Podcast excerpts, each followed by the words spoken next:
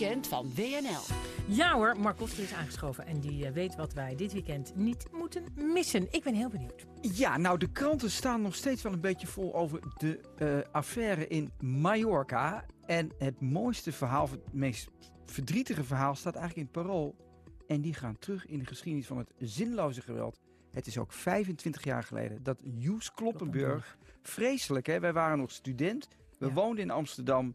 En uh, ja, het parool kijkt daarop terug en hebben dat heel mooi beschreven, of ja, ook dramatisch beschreven, met de vader van Joes Kloppenburg. Die leeft in 84 jaar en beschrijft dan, ze gaan naar de voetbal gestegen waar het allemaal gebeurde. Hè. In, 1996 op een dinsdagavond, hè. dinsdag is het dan precies 25 jaar geleden. Joes Kloppenburg, destijds student, 26 jaar, kwam om het leven omdat hij tijdens een gevecht, twee, twee mensen aan het vechten zei, jongens, kappen nou, zei tegen een van die jongens. En die andere jongens bracht hem om het leven door een aantal karatentrappen en in de voetbal gestegen. Hangt nog steeds die, dat um, teken. Maar het parool beschrijft vlak voordat Jan Kloppenburg bijna 84, arriveert in de voetbalstaaf, stoppen twee mannen van een jaar of 50 bij de gedenksteen van Joes. Eén van hen salueert naar de tegel, de ander loopt verder.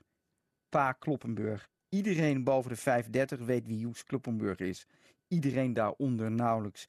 Daar zit ik niet mee. Je moet realistisch zijn. Joes is maar één keer in zijn leven in het nieuws geweest. Ja, ja, heel wrang. Heel wrang, heel wrang. Um, maar dan gaat hij door. De ene vechtpartij is de andere niet. Maar hij koppelt het ook aan Mallorca. En de Telegraaf zit daar bovenop. Geweldig verhaal geschreven over toch die club. We hebben het hier al vorige week over, ook al over gehad. Of de week ervoor geloof ik. Het beeld van die club is, zoals jij ook al een keer vertelde, diffuus. Je hebt meelopers, aardige jongens, jongens die toevallig daar staan. Maar de Telegraaf zoekt nou wel in op wat, wat sinistere types. Het beeld ontstaat van intelligente en soms bij de jongens... die wel eens het randje opzoeken of vervelend zijn en stoer proberen te doen. Het leider, leidersfiguur van de groep wordt door iemand die de jongen kent omschreven als een beetje schijnheilig Iemand die tegen het gewetenloze aanzit met weinig empathie. Iemand die als leider andere jongens met zich meebrengt. En ook een van de verdachten wordt omschreven als een vervelend ventje, een klier.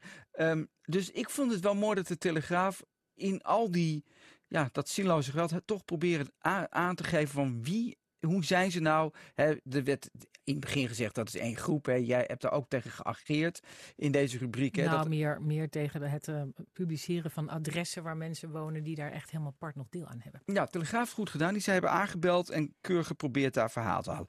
Dan hebben we ook een dramatische column gezien. Hans Wiegel, de column van Hans Wiegel, is in stukken gehakt. Uh, ik weet niet wat de Telegraaf bezielt, maar die, daar is gewoon de helft van af. Oh. De helft, de helft van Hans En hoe Wiegel. weten we dat? Nou, dat, dat zag ik vandaag.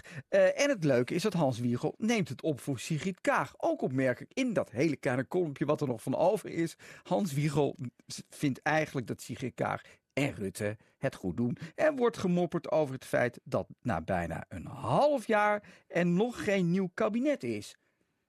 Iedereen is daar boos over, ook Jan Terlouw van D66. Ik snap dat wel, want er wordt gewoon doorgewerkt. Mark Rutte en Sigrid Kaag overleggen over het programma voor het nieuwe kabinet. Zijn doen, zijn doen dat natuurlijk niet met z'n tweeën, maar in bredere kring vertelt Hans Wiegel in zijn bijna aan stukken gehakte column. Ik denk dat dit de twee plaatsvervangers van de VVD en D66-leiders, dat zijn Sophie Hermans en, de, en Rob Jetten van D66. Ik heb dit verzonnen, maar hoor wel eens wat. Einde column. Dat was de column van Hans Wiegel. Ik weet niet of die volgende week tot één zin wordt beperkt.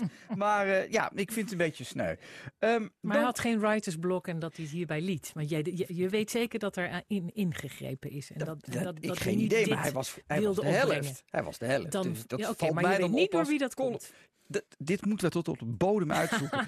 Ga door. Ja, dan iemand anders die Sigrid Kaag bijveld. Dat is Anne Kuik. Dat is die leuke visrubriek, zoals ik het maar noem. En Jan Hoedeman gaat dan vissen met parlementariërs die in zomerreces zijn. Je hebt altijd dezelfde foto's van, van die betonafrastering daar in Scheveningen. Die foto's zijn elke keer hetzelfde. Maar Ze zien er altijd heel netjes uit, maar ja, dat- ja. eh, eh, prachtig maar dan maar op het strand. ja. Ja. dus maar goed. Anne Kuik die neemt het ook op voor eh, Kaag. Want zij vindt dat Kaag het anti-christelijke sentiment in, in D66 wat heeft afgevlakt. Ze is zelf katholiek. Bij D66 is er altijd wat wel lacherigheid geweest over mensen die geloven. Hè? Anne Kuik, CDA, gelooft. Een beetje van, die zijn niet helemaal honderd, zeg maar. Het leuke aan het interview is dat de vriend van Anne Kuik lid is van D66 en wel respect heeft voor haar verhaal. Grappig dat ze daar dan helemaal zo op Alsof je ingaat. niet voor elkaars verhaal een respect zou kunnen hebben omdat je Nou, van een andere partij zij vindt je dat de- scheiden. Ja, maar D66 vindt zij dus altijd een beetje anti-geloof. Dus dat vond ik wel leuk. En ze doet daar wel toch wel een onthulling in dat de hele affaire bij het CDA, hè, die leiderschapswissel, die lelijke stukjes, anonieme bronnen over elkaar, dat ze vanaf half november sliep ik al niet meer lekker. Ze heeft een hele tijd dus wakker gelegen. Ik merkte dat wij geen team waren, maar dat zeg je niet hardop. Nou, ze zegt dus nu wel hardop. Dankjewel, Anne Kuik. Mensen gingen hun eigen gang. Pieter Omzicht presenteerde wel zijn boek, maar je zag geen chemie tussen de mannen, hè? tussen, Mhm. tussen Ja. de jongen. eh, en, en, en, en ja, wij doen het samen. Ik heb alles geprobeerd om de harmonie weer te vinden. Soms kun je mensen ook niet veranderen. Of eh, moet je gewoon accepteren zoals het is.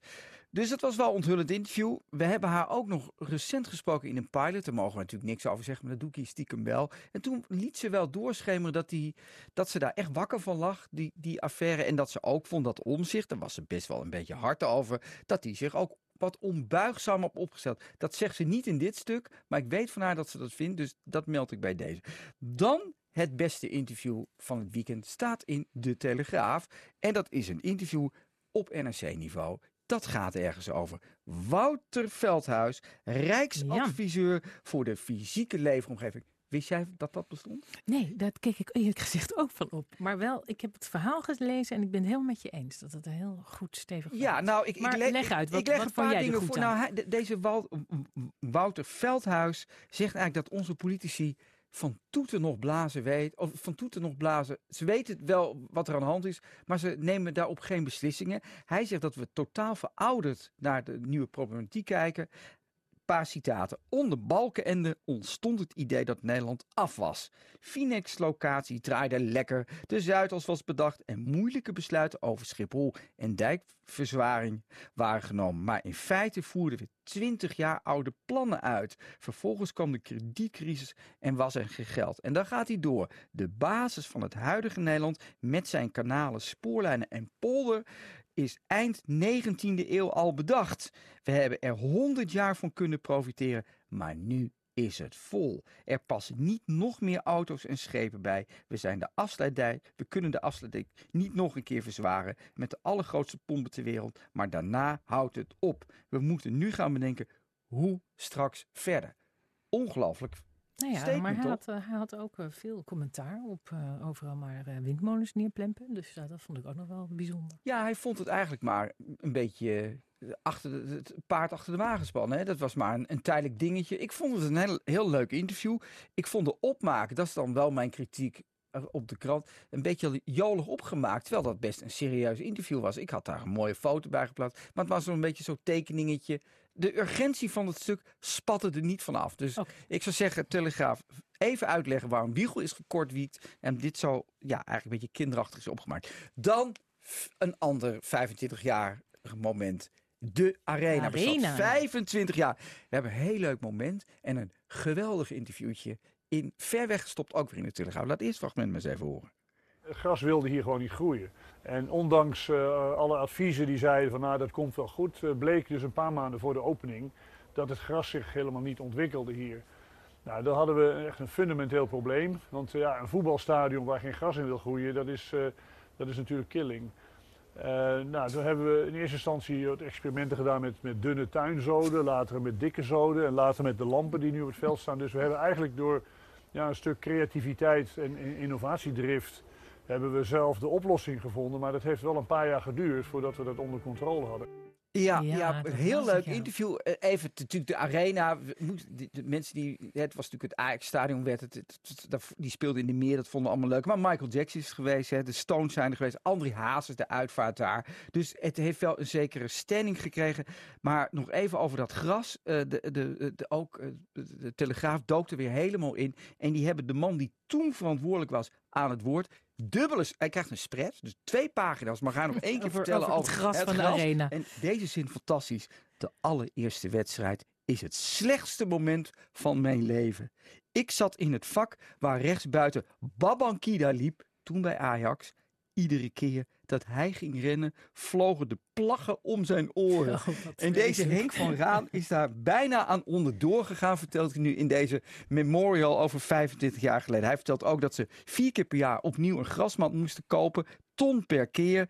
En hij beschrijft over herbezodingstechnieken. Hij beschrijft ook over hoe dat allemaal anders eh, is opgebouwd. Dus een geweldig leuke bijlage. nooit meer over, over het gras van de arena. Nee, het is nu fantastisch is- gebouwd. ja, Want ja. dat zit ook in dat stuk. Want de opvolger van deze Van Raan komt ook aan het woord hoe ze dat nu doen. En ondertussen zijn zij, want ja, de wet van de remmende volgen, zo goed dat ze in andere stadions met hetzelfde probleem nu gras moeten doen. Dus de erfenis van de arena is dat wij overal gras laten groeien. Dan trouw over trouw. Dagblad Trouw heeft een heel leuk nieuwtje voor mensen over het, dat trouwen weer ongelooflijk populair is en dat de bruidsjurken duurder dan ooit zijn.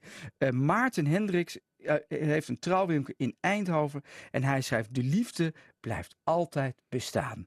Onze verkoopcijfers naderen inmiddels weer de cijfers van voor corona en de budgetten gaan omhoog. Veel mensen hebben de afgelopen anderhalf jaar fors gespaard en willen dat best aan hun huwelijk uitgeven. En Jacqueline Stout, al 29 jaar beëdigd trouwambtenaar, zegt: Het is ongekend druk. Mensen kunnen mij boeken om waar dan ook hun huwelijk af te sluiten. En ik chase momenteel het hele land door. Ze wordt ook ingezet voor buitenlandse tripjes. Die ontbreken nog wat. Maar Dat daar, zou ik maar doen, ja. Want stel dat je niet kunt. Ja, maar ik vind heel mooi dat Trouw dan eigenlijk, eigenlijk een soort telegraafstukje heeft. Helemaal leuk, paginaatje Het is volgebakken. een trend. Het is- Trouwen is dus eh, iets wat we gaan doen omdat we dat hebben gemist in coronatijd. Ik vind het ook zo zielig, die mensen die dan een, wedding hadden gepland en dat het dan door corona zo de mist in ging. Ja, maar het komt helemaal goed. Dan, het allerlaatste eh, geweldige verhaal. Dat is eigenlijk een soort verhaal. Ja, dat, dat lees je. Dat, dat is zo'n Hollywood verhaal. Erik Robert de Kok van der Wijze. Denk je dat is een aristocraat? Nee, dat is een enorme boef. Die was 17 jaar was die, eh, vermist. Had zijn gezicht eh, eh, aangepast. Maar hij is teruggevonden door een geheime brief die bij de politie kwam. Deze man is het. En hij is betrapt. Een moordenaar, Erik Robert de Kok van der Wazen. Ja, en goed om te weten dat plastische chirurgie dus, Helpt dus. bij de criminelen wordt toegepast. Helpt ook, Dankjewel, helpt ook niet bij alle vrouwen hoor. Mark Koster, dankjewel. Tot zover.